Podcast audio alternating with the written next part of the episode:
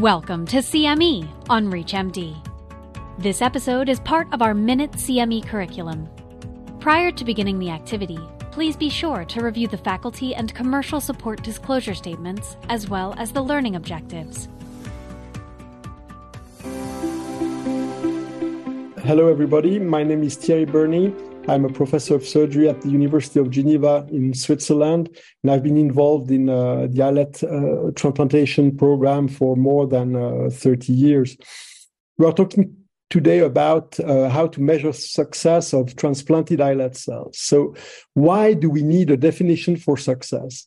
I will start by showing you these figures uh, that are registry uh, reports for islets on the left hand side and you see that islet function is reported both in terms of insulin dependence or graft function, which is circulating C peptide. That's a, a, measure of the uh, intrinsically uh, secreted uh, insulin. You can see that uh, roughly 25% of patients are off insulin after uh, five years, but at the same time, up to 70% of patients have C peptide. So, uh, what really matters is it insulin independence? Is it uh, uh, C peptide secretion? We'll speak about that a little bit later. On the right hand side, you see that uh, pancreas transplantation has been reported uh, in terms of uh, outcomes only as uh, survival of the graft, and survival of the graft was defined more or less as uh, patients being on or off insulin. So, what can we say about that? Pancreas survival was reported without a uniform definition until uh, the year 2022, where a new definition was uh, was uh, decided, and uh, graft loss was defined as either the need for a retransplant, death of the patient, relisting for either an islet or a pancreas transplant, or need for insulin. And there is no metabolic outcome criteria in the uh, definition of uh, success or function of the pancreas graft. So, what is the real meaning of insulin independence, you may ask? Is it insulin avoidance? Maybe some of these patients who are reported with a functioning graft are not on insulin, but have a graft that does not function very well and would be would benefit from uh, some insulin. And what is the value of uh, this uh, definition of graft success? I'm talking about here the pancreas, when you don't have uh, metabolic results that are uh, integrated into the definition.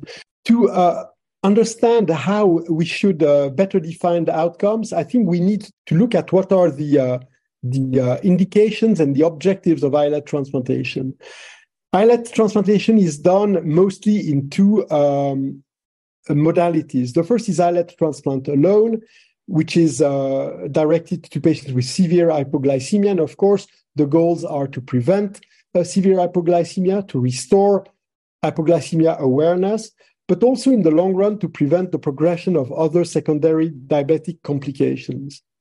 In islet after kidney, it's a different uh, game, uh, ball game. You need to protect the kidney graft primarily, but of course, you also need to prevent the progression of other secondary diabetic complications in the long run. And in uh, countries outside of the US, where simultaneous islet kidney is also performed, this is the same uh, objective. So, in this regard, what are the outcomes of interest? Of course, insulin independence, or more refinedly, insulin needs, is an outcome of interest. But also, what are the metabolic uh, situations at the time? Fasting blood glucose is important. Functional parameters, and I'm talking here about C peptide secretion, as we have uh, told before, is also important. More specifically, for islet transplant alone, the occurrence of uh, severe hypoglycemic events is something that has to be known because obviously it should be down to zero. And the percent of time below the set range that can very easily be measured on a continuous glucose monitoring system is important. And of course, the percentage ideally should be zero. In islet uh, after kidney, HbA1c is uh, also very important. This gives you uh, an idea of the uh, of the metabolic uh, uh, stability of the uh, of the of your graft, but also the percent of the time above range. So, what I would like to show you here, and I'm presenting to you the latest data of the Edmonton uh, series, where they're reporting their uh, results at 20 years after um, islet transplantation. The first, uh, on the upper uh, left side, you can see insulin independence, which is 8% at 20 years. This may seem very uh, little, but when you look at graft function, you have almost uh, 50% of graft survival at 20 years, which is extremely uh, good uh, in comparison to, uh, to pancreas transplantation, for, uh, for example. In terms of metabolic outcomes, you can see on the right-hand, right-hand side upper panel, HbA1c in functioning grafts is 6% at 20 years. It means that it is normal. Half of the patients have a normal blood sugar control at 20 years. And below the hypo score, this is a score designed to measure hypoglycemia, uh, the importance of hypoglycemic events. And you see that the score is zero. So it has a very last, long lasting effect on preventing hypoglycemic events. So, bearing this in mind, that insulin dependence is not a refined uh, measure of, uh, of function. Uh, a group of um, pancreas and islet transplant surgeons and physicians uh, met in a consensus uh, conference um, uh, in, in Austria in 2015 and decided on what should be the criteria for function and for success. And we came with uh, this definition that we call the uh, Igls criteria, in which we integrated functional, like C peptide, metabolic, HB, HbA1c, therapeutic, insulin use, and clinical, severe hypoglycemic uh, events criteria to uh, define function and success. And these criteria, which is interesting, are equally applicable to islet and pancreas transplant, and it allows to comparisons between the two modalities. And you can see here that there are four categories of functional uh, outcome: optimal, good, marginal, and failure, based on uh, diverse categories of HbA1c, hypoglycemia, insulin requirements, and C-peptide. And the treatment was considered a success uh, when it was in the first two categories, optimal or good, and a failure if it was in the marginal or uh, failure uh, category. Of course, since these criteria were devised and published, there, there has been a lot of, uh, of progress with, uh, with uh, continuous glucose monitoring, pumps, and sensors uh, for diabetic patients. And new criteria were defined incorporating the CGMS uh, values. And this was published uh, last year, and we call that the Igls 2.0 criteria. And basically, we integrated CGMS data in the definition, and this is roughly the time in range uh, for uh, for uh, stability and the time below range for hypoglycemia.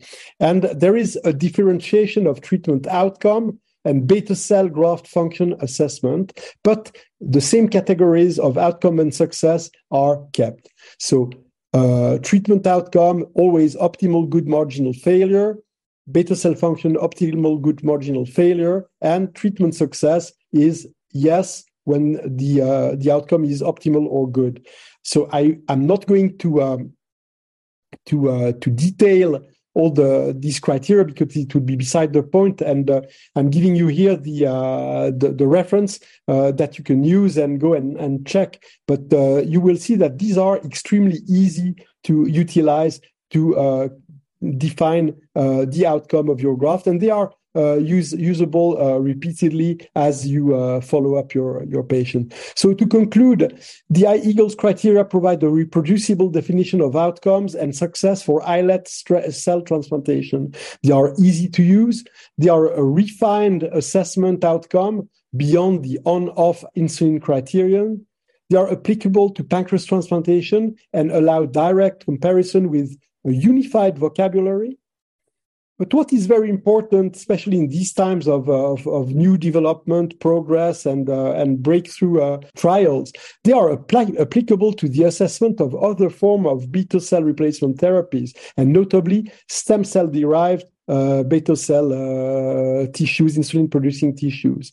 And the applicability to an artificial pancreas system should also be uh, be tested with these uh, criteria because of course insulin is by definition uh, what is used in an artificial pancreas.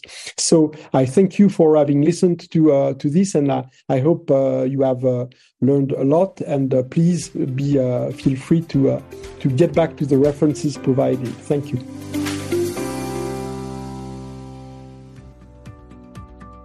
You've been listening to CME on ReachMD.